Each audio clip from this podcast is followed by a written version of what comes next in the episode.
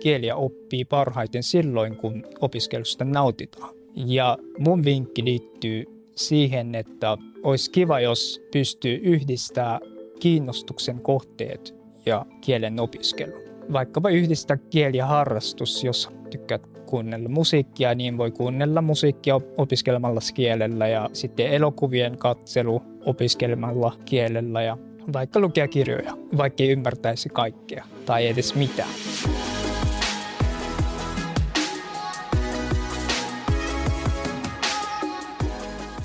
Kielinörtiksi itseään kutsuva Ryo Umeda on syntynyt ja kasvanut Tokiossa. Hänelle kielet ovat olleet intohimo lapsesta lähtien ja äidinkielensä japanin lisäksi Ryo on opiskellutkin englantia, suomea, saksaa, ranskaa, venäjää, unkaria, tsekkiä, puolaa, pohjoissaamea, kiinaa, espanjaa, latinaa, kreikkaa ja sanskrittia. Tässä kolmen vinkin podcast-jaksossa käymme Ryon kanssa yhdessä läpi vinkkejä kielten opiskeluun, erityisesti aikuisiässä, kun arjessa on muutenkin jo kiirettä. Minä olen Joonas Villanen, tervetuloa mukaan!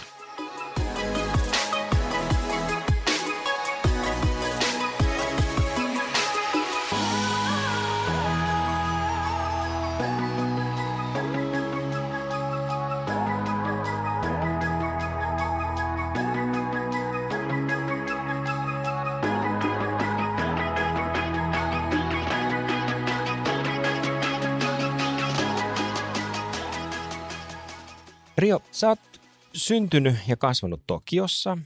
Sun omien sanojen mukaan sä et ole kuitenkaan syntynyt sellaiseen monikieliseen tai monikulttuuriseen perheeseen, mutta sulle kielet on ollut aina semmoinen niin kuin intohimo lapsesta asti. Niin oikeastaan mua kiinnostaisi kuulla, että minkä asioiden sä uskot vaikuttaneen siihen, että sun intohimoksi on tullut kielet? Eli muistatko lapsuudesta jotain sellaista, mikä on saanut sua kohti niitä kieliä tai, tai sitä mielenkiintoa ja intohimoa? Joo, olen kyllä syntynyt täysin japaninkieliseen perheeseen ja ehkä keskiluokkaiseen semmoiseen, niin mä en nyt keksi mitään niin kuin perheen puolesta niin kuin tekijöitä, jotka mahdollisesti vaikutti mun kielinörttyyteen, mutta, mutta varmaan se Tokio kaupunkina vaikutti paljon siihen, että kun mä olin tota, ala-asteella, niin siellä järjestettiin niin kuin sellaisia, tai niin kuin englanti, englanti ei ollut pakollinen silloin ala-asteella Japanissa, niin tota, siellä oli niin kuin vierailijoita, niin kuin ulkomaalaisia vierailijoita. Mä en tiedä, mitä, mitä ne oikeastaan teki niin kuin työkseen, mutta ne tuli vaan ja esittelee niin kuin maansa kulttuuria ja sitten vähän niin kuin opeteltiin englannin ilmaisuja, vähän niin kuin semmoista, mutta ihan niin kuin meidän tota, kotimme kulman takana oli kirkko, jossa oli paljon niin kuin englantia puhuvia ihmisiä ja sitten tavallaan se niin kuin kiinnosti mua ja mitä kieltä ne puhuu ja, ja sillä lailla, että niin kuin Tokio on suurkaupunki ja sieltä varmaan poimin kansainvälisiä elementtejä, mutta mut kiinnostukseni alkoi kasvaa vasta yläasteella, kun englanti on yläasteesta asti pakollinen Japanissa, niin tota, englannin opiskelu alkoi silloin ja sitten mä tajusin heti, että tämä on mun juttu. Ja mä innostuin siitä englannin opiskelusta tosi paljon ja siitä se alkoi niin kuin varsinaisesti. Jos sun pitäisi jotenkin luonnehtia sitä kielen opiskelua, niin mikä on susta niin kauhean mielenkiintoista niin kuin kielissä? Mun mielestä kielten opiskelussa kaikista viehättävintä on se, että avautuu uusi maailma. Tai niin kuin uusia maailmoja. Esimerkiksi niin kuin pikkupoikana muistelen, että niin kuin mä nyt taaksepäin ajateltuna mä elin tosi pienessä kuplassa, niin kuin japaninkielisessä kuplassa ja sitten koulu ja ehkä jotkin urheiluharrastukset ja sitten niin kuin tosi pieni kaveripiiri ja sellainen.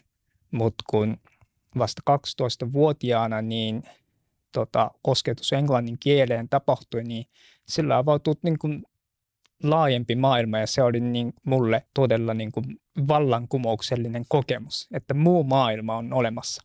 Ja mä itse niin kuin nykyään japanin kielen opettajana myös korostan sitä, että oikeastaan niin kuin jotkut ihmiset nauttii kielten opiskelusta itsestään, kuten minä, mutta mun mielestä niin kuin suurelle, suuremmalle yleisölle on tärkeämpää jakaa tätä tietoa, että se on niin kuin tosi ihana kokemus, että niin kuin avautuu uusia maailmoja mm. kielten kautta. me puhutaan aika usein, siis mulla on amerikkalainen vaimo, joka on, on niin kuin paininut tämän suomen kielen kanssa ja se opiskelu. Mä oon nähnyt vähän niin kuin sitä matkaa, matkaa siinä ja mitä me niin kuin yleensä kuvaillaan.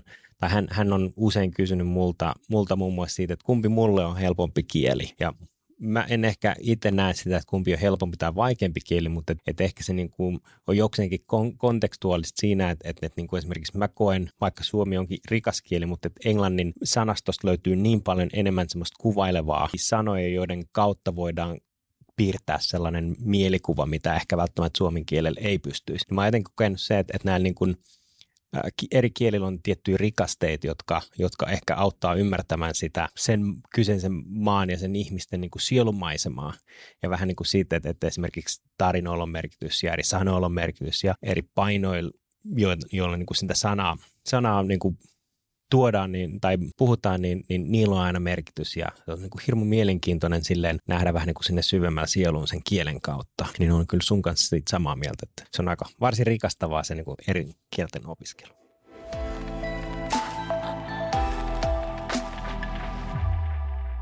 Me puhutaan tänään kielten opiskelusta ja siitä, että miten, miten me voitaisiin helpottaa uusien kielien vallottamista ja ja niiden oppimista. Ja meillä on varsinainen kieli, tämmöinen maestro meidän seurassa Ryo. Ja sä oot vuosien mittaan opiskellut englannin ja suomen lisäksi saksaa, ranskaa, venäjää, unkaria, tsekkiä, puolaa, pohjoissaamea, kiinaa, espanjaa, latinaa, kreikkaa, sanskritia ja niin edelleen. Tässä on aikamoinen meriitti sille, että sun vinkeillä on aikamoinen painoarvo. Ja hypätäänkin ensimmäisen vinkin pariin. Sä sanoit, että hyödynnä semmoinen niin kuin rutiinien voima. Niin mitä sä tarkoitat rutiinien voimalla ja miksi on sun mielestä tärkeää? Kun ajattelen tota nykyihmisen elämää, varsinkin Suomessa, niin aika käy useimmiten meitä vastaan. Koko ajan kiirettä ja sitten ei ole aikaa opiskeluun, saati sitten kielikurssille osallistumiseen tai niin kuin ihan mihin tahansa puuhaan. Mä korostaisin tässä rutiinien voimaa siinä mielessä, että rutiinien Rutiinien avulla pääsee hyödyntämään aikaa tai niin kuin ajan voimaa, koska rutiineilla pystyy saavuttamaan isotkin asiat vähäisillä resursseilla. Mä tarkoitan, siis mitä mä tällä tarkoitan, on se, että jos opiskelee vaikka viisitoista minuuttia päivässä, se on viikossa puolitoista tuntia ja se on paljon helpompi varata puolitoista tuntia aikaa vaikka viikonlopusta. Eli ei pidempi jakso kerrallaan, vaan niin kuin pätkittäin lyhyitä jaksoja todella paljon. Ja viisitoista minuuttia joka päivä on sitten loppujen lopuksi vuodessa lähes sata tuntia. Ja oikeastaan kielten opiskelussa ei ole oikotietä olemassa, niin me tavallaan taistellaan, tai niin kuin kielten opiskelussa me ollaan jo tavallaan niin kuin hävinnyt siinä sodassa, että niin kuin aika on niin kuin ylivoimaisen, ylivoimaisen niin kuin suuri vihollinen tavallaan.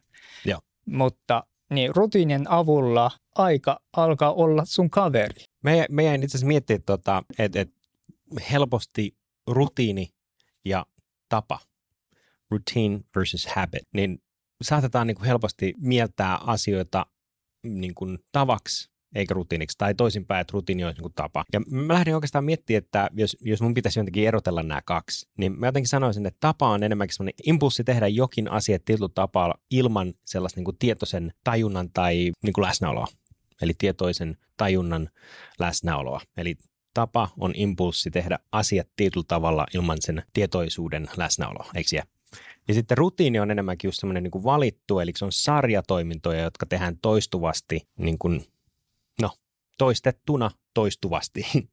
Eli me ollaan valittu tehdä sarja-asioita toistuvasti niin kuin hyvin pitkällä aikaa, jolloin siitä tulee rutiini. Niin oikeastaan ton halusin niin kuin tähän, että, että miten mä haluaisin määritellä tavan ja rutiinin erot. Eli rutiini on enemmänkin valinta. Se tehdään tietoisesti, jolloin siinä on myös niin kuin tietty semmoinen niin kuin vastuu, vastuu siitä. Miten sitten, jos sä lähtisit miettimään, että, että auttaako sen rutiinin luomisessa esimerkiksi jonkunnäköisten mittareiden tai listojen tai tavoitteiden asettaminen, että miten se rutiini itse asiassa kannattaisi lähteä luomaan? Joo, hyvä kysymys. Ehkä mun pitää ensinnäkin tarkentaa, mitä mä rutiineilla tarkoitan. Mä en tarkoittanut niin kuin semmoista morning routine tai mm. tota, sitä niin kuin rutiinin sanan käyttöä, jota tavataan niin kuin nähdä vaikka netissä. Mutta mä tarkoitan niin kuin, vaan niin kuin juuri kuten sanoit, niin semmoinen niin kuin sarjatoiminta, valittu äh, sarjatoiminta. Ja, ja jos tota, sun määritelmään nojataan, niin tota, ehkä tapa on jopa tehokkaampi kuin ru- rutiini. Mm. Ja mä aina ajattelen, että kaikista niin kuin, tehokkainta olisi, jos kielten opiskelu olisi niin kuin hammasvesu. Mm. Eli me pestään joka päivä hampaita, niin, mutta jos niin kuin opiskeltaisiin kieltä joka päivä, kuten pestäisin hampaita, niin siitä kertyy niin kuin aika paljon niin kuin opiskeluaikaa siitä. Ja mä rutiineilla niin kuin mä ajan takaa siis tätä asiaa. Joo. Eli, Eli sä taivut vähän niin kuin tällaiseen, tämä oli tuhatyhdeksänsataakaksikymmentäkuusi, mulla vuosi menee väärin, mutta Durant sanoi Aristotelelle, että excellence then is not an act, but a habit. Eli mm. se, mitä sanoit, niin mm. itse asiassa joo, ehkä se rutiini onkin väärä kuvaaja tässä kohtaa, että ehkä se pitäisi ollakin. Et ennen hammaspesua niin onkin tapana, että lausutaan muutama niin. uusi jee.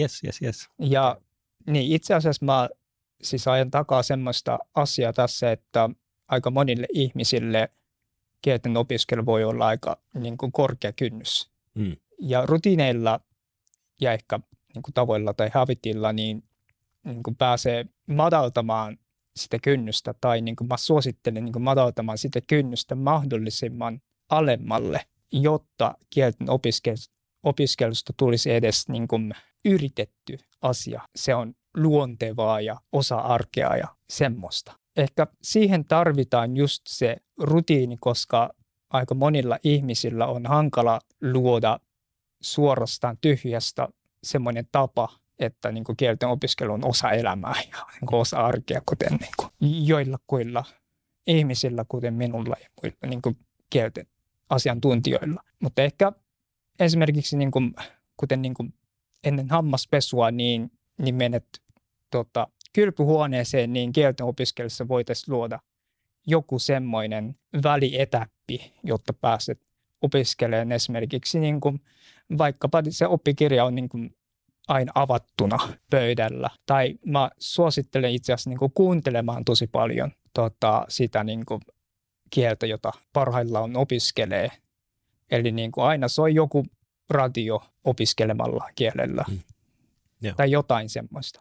Mä itse asiassa miettiin, tota, että et yleensä ne suuret muutokset ei tapahdu niin kuin suuria asioita tekemällä, vaan on pieniä asioita tekemällä yhtäsuuntaisesti. Ja toi niin kuin tapa, niin mä jäin miettimään, me päästään siihen ehkä vähän myöhemmin tässä, mutta noin niin kuin keskimäärin eri kielistä löytyy noin kolmesta viiteen sataan sanaa, jotka on niin kuin käytettyimpiä. Ja ne, niillä jo pystyy niin kuin rakentaa sellaisen niin kuin osaamisen, että pystyy käymään keskustelua ja ymmärtämään ja, ja saamaan sen kontekstin niistä keskusteluista. Niin jos miettii esimerkiksi kolmesataa käytetyintä sanaa, niin eihän se vaadi muut kuin, että periaatteessa opiskelet yhden sanan päivässä. Ja kolmesataakuusikymmentäviisi, sulla on kolme ja puolestaan sanaa sun sanastos. Ja sitten se yhdistetty siihen, että okei, no sä kuuntelet sitä radioa tai katot telkkaria tai kuuntelet silkielellä asioita ja pikkuhiljaa asiat alkaa yhdistyä sille, että ah, ymmärsinkin, mitä tuossa tapahtuu. Ja sitten löytyy ne pienet intonaatiot ja pystyy vähän niin kuin poimimaan sieltä semmoista niin kuin kielen elämää siinä, että miten, miten näitä sanoja käytetään, missä kontekstissa, da da da. Niin mitä mieltä sä oot niin kuin tällaiset, että pilkkoissa niin noin, tai, tai et, jos miettii ehkä vielä niin kuin strategisemmin, niin, niin mitä muita keinoja sulla tulee mieleen, mikä voisi niin kuin auttaa tällaisessa ehkä tavoitteellisessa tekemisessä tai just tämmöisessä niin kuin tavoissa? Tai. Joo, tota, mun mielestä voi erottaa niin kuin tavoitehakuisen kielten opiskelun ja harrastehakuisen kielten opiskelun. Ja kuitenkin niitä voi yhdistää. Ja, ja se on ihan niin kuin yksilöllistä, niin kuin jokaisesta ihmisestä riippuva, että niin kuin mitä, mitä hän suosi ja mistä hän tykkää. Ehkä niin kuin jotkut tykkää tavoitehakuista opiskella, esimerkiksi niin kuin suoritetaan joku tasotesti tai joku semmoinen, ja sitten to, toisaalta niin kuin jotkut tykkää enemmän siitä niin kuin itse kielten opiskelusta nautitaan ja niin kuin enemmän niin kuin vapaalla tyylillä opiskelua. Ja mun mielestä on hirveän tärkeää niin kuin tunnistaa oman orientoitumisen tässä. Tykkäänkö mä enemmän tavoitteellisesta opiskelusta vai niin kuin harrastehakuisesta opiskelusta. Ja voi olla siinä niin kuin välimaastossa, mutta kuitenkin on mun mielestä tärkeää tietää niin kuin kummalla puolella niin kuin ollaan. Ja jos niin kuin tavoitehakuisesta opiskelusta tykätään, niin mä suosittelen ehdottomasti kerätä tietoja niin kuin tasokokeista. Esimerkiksi niin kuin Japanin tasokokeet on olemassa ja sitten täällä Helsingissäkin niin kerran vuodessa järjestetään Japanin valtion budjetilla ja, ja semmoinen niin kuin välietäppi tai niin kuin merkkipaalu, niin sellaisesta hyötyy, itse asiassa aika paljon ihmisiä hyötyy tämmöisestä. Ja jos harrastehakuisesta opiskelusta tykätään, niin itse asiassa tämä liittyy toiseen vinkkiin, niin mä suosittelen ehdottomasti löytämään niin kuin jonkin asian, jolla voi yhdistää vaikka harrastusta ja kielten opiskelua. Palataan siihen tosiaan tuossa kakkosvinkissä. Mä kysyisin ehkä tähän vielä, toi oli mun mielestä hyvä, hyvä ja tärkeä pointti, että mikä se niin kuin syvempi motivaatio vaatiiksi onnistuakseen jonkun tällaisen niin kuin ihan tosi selkeän tavoitteen, joka on, että mulla on kielen tasotesti kuuden kuukauden päästä ja mun pitää olla tietyn, tietty osaaminen siihen mennessä, vaan onko se niinkin, että mä opiskelen jonkun kielen vaan ihan vaan sen takia, että mä voin. Että mulla on resursseja tai aikaa tai halua tai mikä ikinä ja ei ole mitään silleen painet. Ehkä siellä voi sitten arjessa jonkun pienen palkinnon aina antaa vaikka, että vaikka jälkiruokaa ei syö ennen kuin on opiskellut sen viisitoista minuuttia, whatever.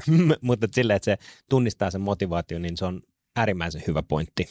Ennen kuin siirrytään tuohon kakkosvinkin pariin niin vielä nopeasti, niin millaisia rutiineita sä oot oman kielen tai kielimatkan, niin millaisia rutiineita sä oot käyttänyt?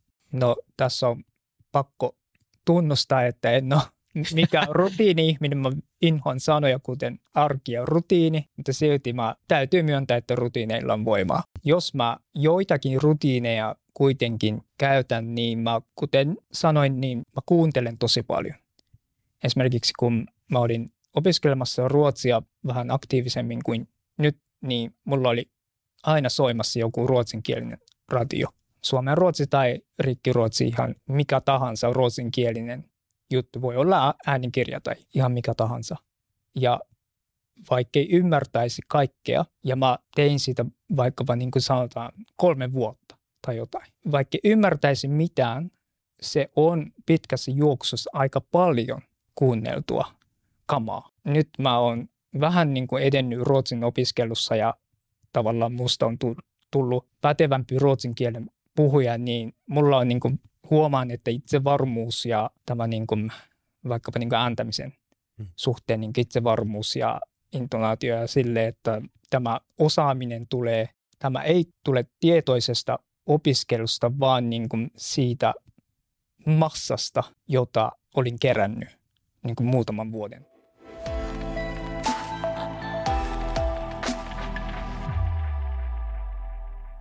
Hypätään sun toisen vinkin pariin. Sä sanoit, että opiskele hartaasti. Niin mitä sä tarkoitit tällä ja miksi tämä on sun mielestä tärkeää? Uskon vahvasti, että kieliä oppii parhaiten silloin, kun opiskelusta nautitaan. Ja mun vinkki liittyy siihen, että olisi kiva, jos pystyy yhdistämään kiinnostuksen kohteet ja kielen opiskelu. Vaikkapa yhdistää kieli ja harrastus. Jos harrastat musiikkia niin, tai jos tykkäät kuunnella musiikkia, niin voi kuunnella musiikkia opiskelemassa opiskelemalla kielellä ja sitten elokuvien katselu opiskelemalla kielellä ja vaikka lukea kirjoja, vaikka ei ymmärtäisi kaikkea tai edes mitään. Kuten mä kerroin tota ensimmäisen vinkin parissa, niin sillä ei ole väliä ymmärtääkö vai ei, vaan kyse on siitä, että kynnyksen madaltamisesta ja niin kuin opiskeleman kielen läsnäolosta, että yritetään, pyritään siihen, että se parhaillaan niin kuin opiskelema kieli on aina läsnä arjessa. Tämä mun toinen vinkki opiskele hartaasti liittyy siihen, että niin kuin, jotta madallettaisiin kynnystä, niin ajateltaisiin, että kielten opiskelu on ikään kuin nautinto. Eli tehdään siitä niin kuin kiva juttu. Ja kun siitä nautitaan ja niin kuin käytetään aistia, niin aisti tottuu, alkaa tottua si- siihen kieleen. Niin mä tarkoitan niin kuin aisteilla näköaisti ja kuuloaisti, mutta myöskin niin kuin hajuaisti, jos niin kuin matkustaa jonnekin vaikka niin kuin Kreikkaan ja sitten innostuu siitä maan kulttuurista ja ruuasta. Niin. Ja sitten niin kuin palaa takaisin kotimaahan vaikka Suomeen, niin vaikka täällä on erilaista, mutta niin kuin muistelee sitä niin kuin Kreikan, niin kuin Kreikassa oloa ja se auttaa niin kuin kielten opiskelussa.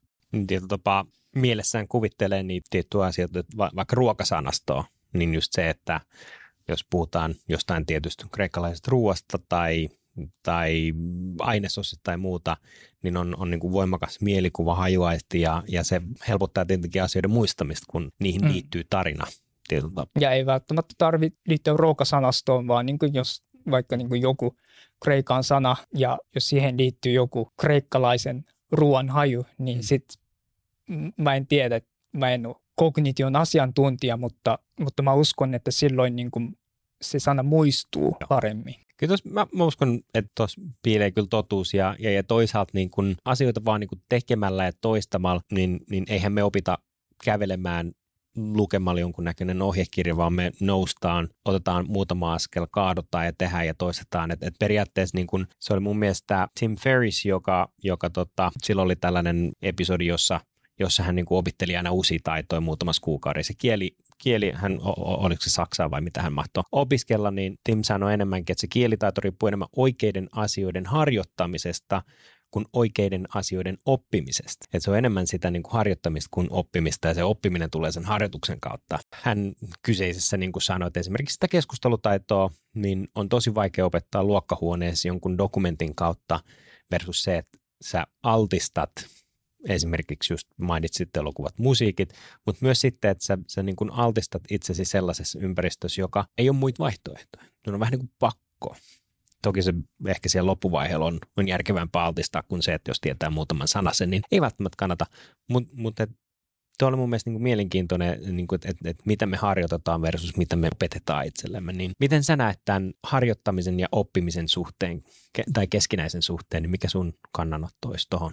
Mä aina sanon, että kielten opiskelua ei kannata ajatella opiskeluna ollenkaan, vaan niin kuin enemmän pianon soitto tai urheilu. Oikeastaan tämä liittyy myös ensimmäiseen vinkkiin, niin jos vaikka opiskelee matikkaa, niin aikuisiällä, niin toki opiskeluisi paremmin, jos opiskelee vaikka viisitoista minuuttia joka päivä, mutta mä luulen, että voi opiskella puolitoista tuntia viikossa matikkaa ja se ehkä riittää. Tai niin kuin ohjelmointi tai niin kuin mikä tahansa juttu, niin niiden asiantuntijat voi olla eri mieltä mun kanssa, mutta, mutta tota, jos opiskelee tai niin opettelee vaikka pianon soittoa, niin mä en osaa soittaa pian, mutta mä intuitiivisesti ajattelen, että jos soittaa vain puolitoista tuntia viikossa, niin musta ei varmaan tule hyvä pianon soittaja, vaan viisitoista minuuttia joka päivä on varmaan parempi. En ole kokeillut, mutta intuitiivisesti ajattelen näin ja varmaan uskon, että moni muu on samaa mieltä mun kanssa. Mutta kielten opiskelussa aika usein tehdään sitä virhettä, että me opiskellaan sitä tai niin kuin sovelletaan samaa kaavaa kuten matikkaan tai fysiikkaan tai ohjelmoinnin opettelemiseen tai jonkun vaikkapa niin kuin tenttikirjan lukemiseen tai niin kuin jotain, niin vaan vaan niin kuin lähestyttäisiin kielten opiskella enemmän sellaisen niin kuin fyysisen taidon kehittelyn kaavan mukaan, niin mä oon niin kuin ehdottomasti sillä kannalla. Ja. Eli mä oon samaa mieltä, että se niin kuin, mä en edes niin kuin ajattele, että kielten opiskelu olisi niin kuin opiskeleminen, vaan niin kuin se on enemmän sitä harrastamista, kuten sanoit. Tässä on mielenkiintoinen siis fun fact, tästä en ole hirveästi huudellut, mutta mä opiskelen pianosoittoa tällä hetkellä ihan vaan sen takia, koska why not? Ja mä koen sen nimenomaan helpompaan se, että soittaa vähän joka päivä. Ja mun harjoitukset on tällä hetkellä sitä vaan, että, että opettelen mun sormet niin kuin toimimaan tietyllä tapaa, koska siellä on niin kuin major ja minor notit, niin siellä on, että pitäisi saada yksi alas, väli, yksi alas, väli, yksi alas, jolloin niin kuin sormet pitää saada toimia silleen. Että et ei me kaikki viisi tai me kaksi, vaan täytyy olla tietyssä järjestyksessä ja niiden täytyy toimia tosi nopeasti. Että se on vähän skaalojen soittamista silleen, että saa sitä sorminäppäryyttä. Ja se on silleen, että jos mä kerran viikossa tekisin tunti puolitoista, vaan se sorminäppäryyttä, ois poka tylsää. Mutta nyt se ei oikeastaan tunnu miltään, ruoalaitoon yhteydessä, niin kun odottaa, että vaikka makaronit keittää, se on about kymmenen minuuttia.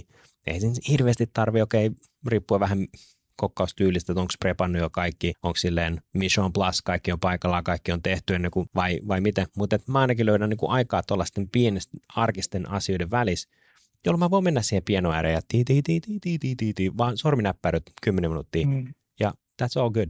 Seuraavan päivän sama juttu, da da da da da.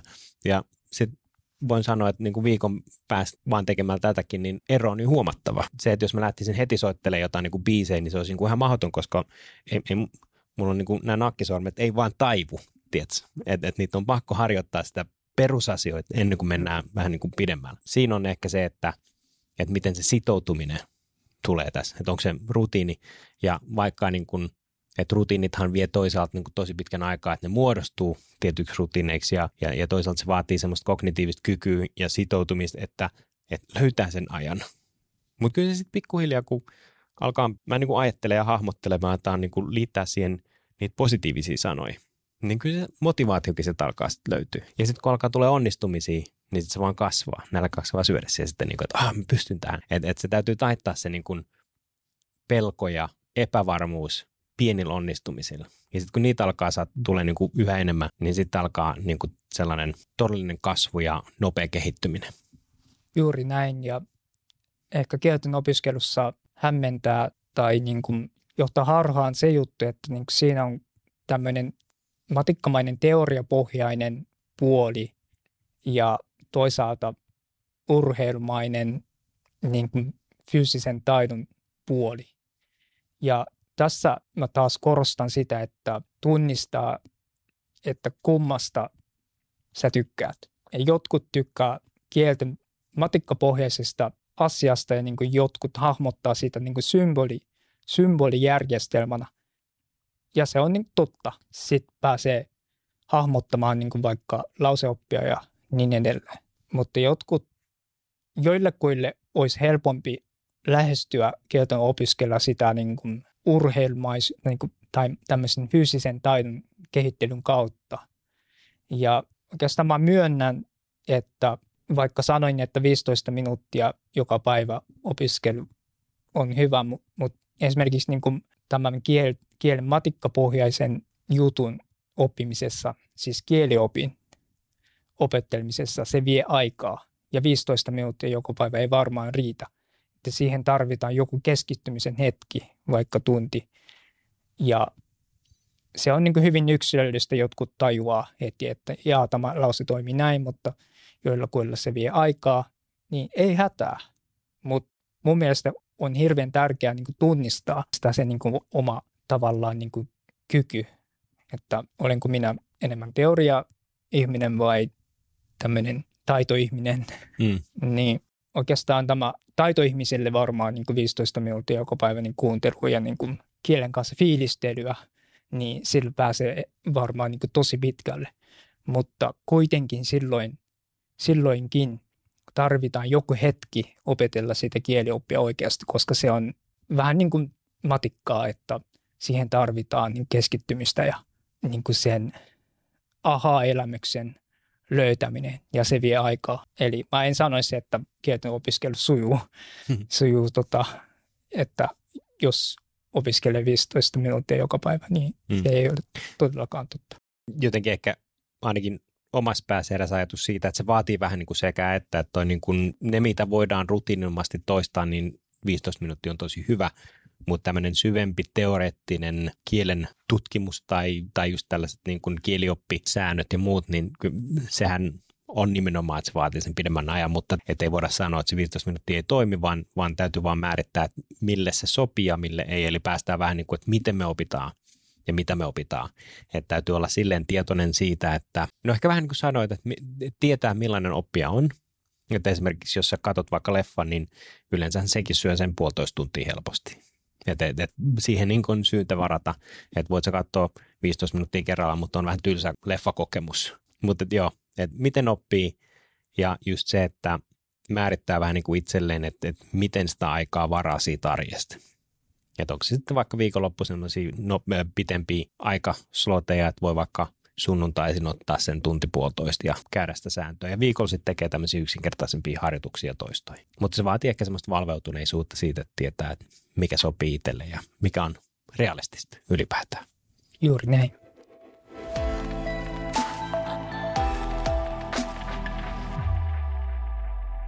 Hypätään hei sun kolmannen vinkin pariin. Kolmannen ja viimeisen vinkin. Ja tämä on mun mielestä aika kiva. Kiva ainakin näissäkin aikaisemmissa keskusteluissa, niin puhutaan tosi paljon siitä, että pitää olla armollinen itselle. Ja tämä oli sunkin vinkki, että anna itsellesi armoa. Niin tota, miten sä oot kokenut, että itselle armollinen oleminen on helpottanut sun kielimat? No kielten opiskelu ei ole helppo tie ollenkaan. Se on usein kuoppainen ja se välillä tuntuu raskaalta, vaikka kielinörteillä, kuten minulla, niin ei se ole aina niin kuin ihana ja kiva juttu koko ajan. Ja mun mielestä, jos opiskelu tuntuu raskaalta, niin sen voi keskeyttää. Ota etäisyyttä ja sitten sen parin voi palata silloin, kun siltä tuntuu. Itse asiassa tämäkin liittyy siihen kynnyksen madaltamiseen. Eli ei tarvitse ajatella, niin kuin pitää puurtaa ja pitää opetella noin ja johonkin määräpäivään mennessä tai johonkin niin kuin tasokokeeseen mennessä tai jotain, niin tämä liittyy myös toisen, toiseen vinkkiin, että, että kun siitä ei nautita, niin mä en usko, että siitä ei oikeastaan mitään hyötyä. Mm. Tämä niin kuin kielten opiskelu aikuisijällä on useimmiten tämmöinen harrastepohjainen asia. Ja mun kolmas vinkki, anna itsellesi armoa, liittyy just siihen, että ei tarvi opiskella joka päivä, jos se haittaa arkeasi, hyvinvointiasi. Tavallaan kielten opiskelu ei silloin ole niin tärkeä asia, kuten oma hyvinvointi ja niin kuin arjen pyörittäminen, vaan, vaan niin kuin silloin pitää ottaa taukoja, ota etäisyyttä. Ja mun, oikeastaan tämä mun venäjän kielen opettajalta Japanissa niin kuin tavallaan tullut vinkki, niin hän sanoi aikoinaan, että emme asu luostarissa. Että meidän elämässämme tapahtuu paljon asioita, paljon muita asioita kuin, kuin kielen opiskelu. Niin. Hän sanoi, että kieli ei karkaa mihinkään. Emme asu luostarissa. Kieli ei karkaa mihinkään. Sen parin voi palata silloin, kun siltä tuntuu. Aivan oikeassa oli tämä professori. Ja meidän itse asiassa miettii sitä, että helposti kun, kun esimerkiksi jos katsoo nyt työelämän statistiikkaa, niin, niin tämmöinen mentaalinen pahoinvointi on niin kuin kasvava ilmiö.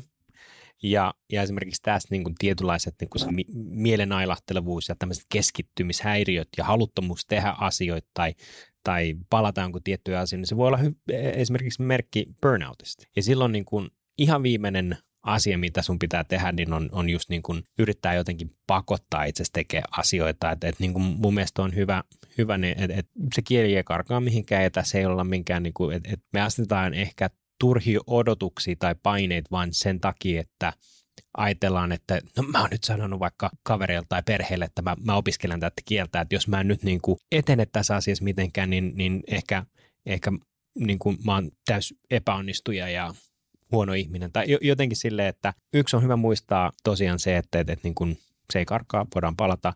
Kaksi, kenen takia me tehdään tätä ja miksi me tehdään tätä. Mm. Ja jos on esimerkiksi niin kun ulkoisia paineita se, että, että niin kun kokee voimakasta syyllisyyden tunnet siitä, että vaikka odottaa, että mä, mä oon nyt sanonut niin puolisolle tai kaverille, että mä, mä, mä opiskelen tätä kieltä.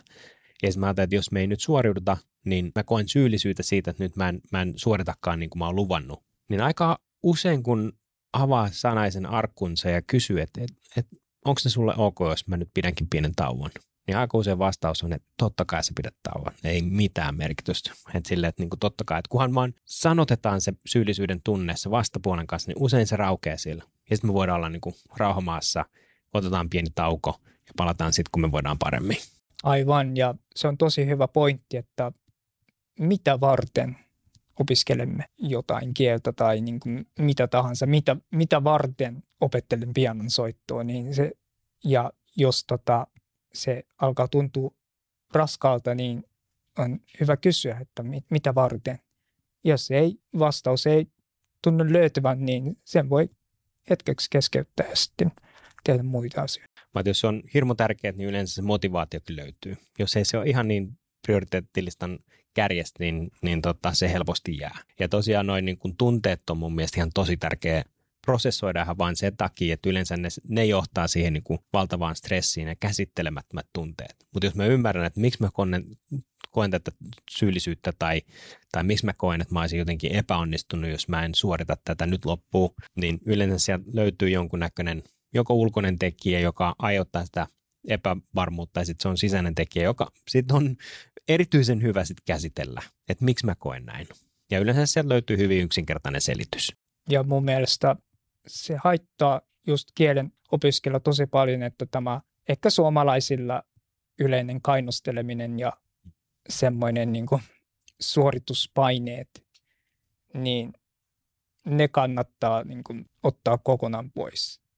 Ja mä itse opettajana huomaan, että no japanilaisetkin on aika ujoja, mutta suomalaisetkin on tosi ujoja luokassa, niin on vaikea laittaa vaikkapa heitä tekemään ryhmätöitä tai niin kuin sellaista. Ja sitten tota, tuntuu siltä, että niin kuin perfektionismi on toinen asia, joka ehdottomasti kannattaa unohtaa, koska musta tuntuu, että aika monet ajattelee, mä en tiedä niin kuin mistä tämä ujous tulee, niin onko se koul- Suomen koulutuksesta tai niin kuin kansan luonteesta, mä en tiedä, mutta tuntuu siltä aika moni ajattelee sillä, että niin kuin jos mä en osaa vastata täydellisesti, mä en viittaa tai niin kuin mä en vastaa opettajan kysymykseen, en uskalla tai jotain. Uskon, että siellä on, on, on se, että tosiaan ei laiteta itse alttiiksi sillä kritiikillä. Mutta sitten yleensä, kun joku sen ensimmäisen sanan sanoi, niin, niin ehkä sieltä sitten laukeaa, että no nyt, mm. nyt et, et, tota, ei haittaakaan, että jos mä nyt ihan täydellisesti. Et muistan, mä olin vähän samanlainen niin kuin Ecole Pianotunneille, että silleen, no, siellä osa vetelee jo, tiiäks, vaikka mitä biisejä, mä oon silleen, että niin mä oon eka kertaa istun tästä tänään, miten tämä toimii. Ja siinä meni hetki, että, että sitten vaan niin kuin unohti sen, että tämmöinen vähän niin kuin tämmöinen Steve Jobs-mainen, että, että niin kuin me kaikki laitetaan niin kuin housut samalla jalkaa. Että kun muistaa olla niin kuin vertailemat itseään, niin kuin, että, että, että, että toi saattaa olla soittanut kymmenentuhatta tuntia, niin se vertaus meidän välillä on täysin epärelevantti. Että mun pitäisi verrata itseni niin kuin siihen, että onko se parempi tänään kuin eilen, tai onko se parempi nyt kuin viime viikolla, tai jotenkin näin. Et, et, et, eikä niinkään, että et, no, toisaalta on niin pirun hyvin, että en mä voi, niin kuin, en mä nyt voi mennä tuohon yhtään mitään, että mä oon ihan nolo. Niin, niin periaatteessa se, että omistaa sen niin kuin epätäydellisyytensä ja keskittyy kehittymään sen sijaan, että miettii, että mitä joku toinen ajattelee. Fakta on kuitenkin se, että ihmiset ajattelee tosi vähän toisia ihmisiä. Et, et, niin kuin se, että et se on hetkellinen, hetkellinen ehkä juttu ja sitten se unohtuu.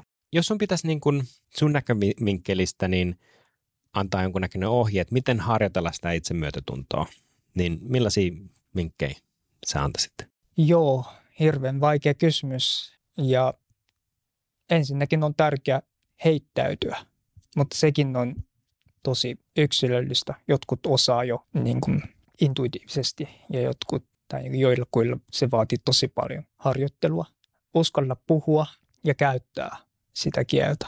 No se on niin kuin sanottuna helpompi kuin tehtynä. Ja mä ehkä yleisenä vinkkinä antaisin, että ole aktiivinen löytämään mahdollisuuksia käyttää sitä kieltä.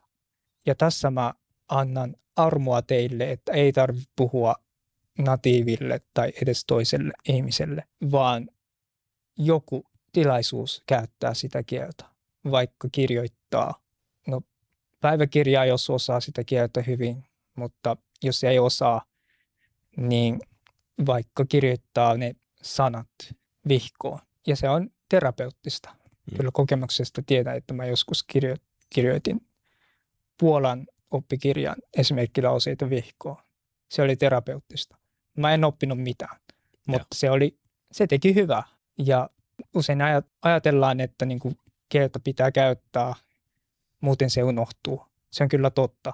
Mutta silloin ajatellaan usein, että niinku pitää puhua natiivin kanssa tai niinku oikeasti kirjoittaa päiväkirjaa ja blogia. Tai, mm. Mutta se vaatii tosi korkea, korkea taitotasoa. Ja tämä liittyy just kynnyksen madaltamiseen. Ei tarvitse tavoitella semmoisia, vaan riittää, että kirjoitat viisi sanaa vihkoon muistiinpanoon, niin, mutta käyttää sitä kieltä tavallaan mahdollisimman koko ajan, että tavallaan niin kuin tehdään kielen sen opiskelmansa kielen läsnäolosta helpompi. Hmm. Tiedätkö, mitä mä oon, mulla on ollut tapan tehdä, kun matkustaa esimerkiksi uuteen, uuteen maahan, tai vaikka menisi tuttuunkin maahan, mutta että matkustaa ulkomaille, niin tota, mulla on tapa yleensä silleen, kun laittaa Google Translateen tällaisia peruslauseita, ja sitten se Translate sen kääntää, niin se on sellainen pieni kaiutin namiska. Ja jos painaa sitä, niin sieltä tulee se oikea ääntäminen, ja sä toistat sen perässä. Ja sä voit tehdä sitä niin kuin kymmeniä kertoja. Esimerkiksi kun ollaan matkustettu Ranskaan tai Italiaan, niin mä, täysin perus. Että niin kuin vaikka miten tilata safkaa. Mä haluaisin annoksen tollasta ja siihen vaikka valkkarilasi niin kuin kylkeen. Ja sitten mä kirjoitan sen niin kuin suomeksi ja sitten mä kuuntelen, että miten se sanoo. Ja sitten se on vaan, että vuore proprio, piatto di pasta. Ja sitten mä vaan toistelen sitä. Ja, ja, ja tota, sitten kun ollaan matkalla, niin vaan, vaikka se olisi vaan se yksi lause, niin yleensä se on semmoinen niin kuin icebreaker, että sitten vaan saadaan niin kuin yhteys siihen tarjoilijaan ja naurataan, tiedätkö, tämä, tämä kuulosti hyvä, mutta itse asiassa mun osaaminen loppuu tähän, sitten se on niin kuin kaikki ihan fine ja naurataan ja whatever. Tehnyt tosi paljon niin kuin sitä, että mä vaan käännän omasta kielestä siihen haluttuun tavoitekieleen ja vaan kuuntelen toista, kuuntelen toista, kuuntelen toista. Ja sitten siitä tulee semmoisia, että sitten sulla on edes pieni kirjasto, että sä voit niin kuin pudotella tervehdyksiä, sä voit tilata jotakin, sä voit kysyä, mistä löytyy ja, ja, ja niin kuin sitä kautta päästään vähän niin kuin semmoiseen ehkä keskustelevaan kokonaisuuteen. Niinpä. Ja sitten varmaan se matka muistuu paremmin. Ja, mm, joo. ja loppujen lopuksi kielihän on kommunikaation väline. Että se on vaan, esimerkiksi jos matkustaa ulkomaille, niin kieli on vaan osa siitä. Ja myös niin kuin osa elämää. Että jollei kielen opiskelu itse ole se niin kuin perimmäinen tavoite, niin se on useimmiten joku väline. Se, semmoinen niin kuin yhteys johonkin, niin kuin jos kiinnostuu jonkun maan kulttuurista, niin kieli on ehdottomasti tärkeä yhteys. Mutta mm. ehkä se on yhteys niin kuin muihin ihmisiin ja vaikkapa niin kuin kielikurssilla muihin luokkatovereihin. Ja mun mielestä sekin on tosi tärkeää, että mä pidän esimerkiksi, niin kuin mä opetan japania, niin, niin tota, kurssin päätteeksi me kokoonnutaan ravintolaan, japania, japanilaiseen mm. ravintolaan kampissa ja sitten jutellaan, niin mun mielestä se on, vaikka siinä ei opita japanin kieltä sinänsä, mutta se niin kuin yhteyden luominen on mun mielestä tosi tärkeää. Niillä on niin kuin yhteistä, että se japani into on yhteistä mun, ja mun mielestä se on tosi arvokasta, että niin kuin joku yhteys löytyy heiltä. Ja tavallaan niin kuin mä korostan sitä, että kieli on niin kuin osa tämmöistä kokonaisuutta. Ei niin kuin tarvitse ajatella, että se kieli, kielen oppiminen itsessään on niin kuin perimmäinen tavoite ja niin kuin ehdottomasti suoritettava asia, vaan, vaan se on niin kuin yhteys johonkin muuhun. Mun mielestä toi on aika hyvä semmoinen luontainen päätepiste tälle, että se, se niin kuin kieli on sen yhteyden ja yhteisön löytämistä. Jokainen meistä voi pikkusen paremmin kuin ihmisen, äh, on ympärillä niin ihmisiä, jotka näkee asioita samalla tavalla ja, ja on yhteisiin mielenkiinnon kohteita. Ennen kuin me laitetaan tota piste tälle jaksolle, niin mulla on täällä yksi kysymys sulle vielä. Jos sun pitäisi valita yksi biisi, joka kuvastaa sua ihmisen, niin minkä biisin sä valkkaisit ja miksi? Mä oon kyllä varautunut tähän kysymys- no. kysymykseen, koska itse nykyään ahkera kolmen vinkin podcastin kuuntelija. Niin tiesit, mikä on tulossa. Mä valitsisin tämmöisen Beatlesin We Can Work It Out biisin. Ja siinä kertosäkeistössä kerrotaan, että life is very short and there is no time for fussing and fighting. Ja tämä biisi oikeastaan liittyy parisuhteeseen, mutta mä sovellan tätä itse reflektoinnissa. Eli mä kerron tavallaan niin kuin toiselle minälle, että elämä on lyhyt ja ei ole aikaa höpötykseen ja riitelyyn. Ja vaikka tämä on täysin alkuperäisen biisin kontekstista poikkeava, niin mä tykkään tämän biisin tämmöisestä positiivisyydestä ja heittäytyvästä luonteesta. Ja musta on ehkä ripaus jouluihmisyyttä ja niin kuin tämmöinen carpe diem henkisyys, että niin kuin elämä on lyhyt ja ei ole aikaa sellaiseen niin kuin turhaan puuhaan, vaan niin kuin saamme asiaa fiksattua ja mennään eteenpäin. Niin tämmöinen on niin kuin mun luonteelle sopiva. Olipa hieno. hieno valinta ja erinomainen analyysi ennen kaikkea tästä, tää, tää sovel, miten sä sovelsit, tota, niin, niin on samaa mieltä, elämä on liian lyhyt ollaksemme vihaisia itselle tai muille. Miten me sanotaan hyvästit japaniksi? Sayonara. Sayonara. Kiitos kun olit mukana. Arigatou gozaimashita. Kiitos. Arigatou gozaimashita.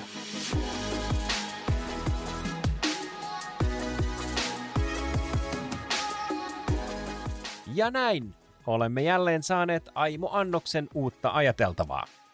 Podcast-jaksojen tiivistelmät ja yhteenvedot löydät osoitteesta content piste vooli piste fi. Kiitos kun olet oppimassa kanssamme uutta. Minä olen Joonas Villanen ja kuulemme ensi jaksossa.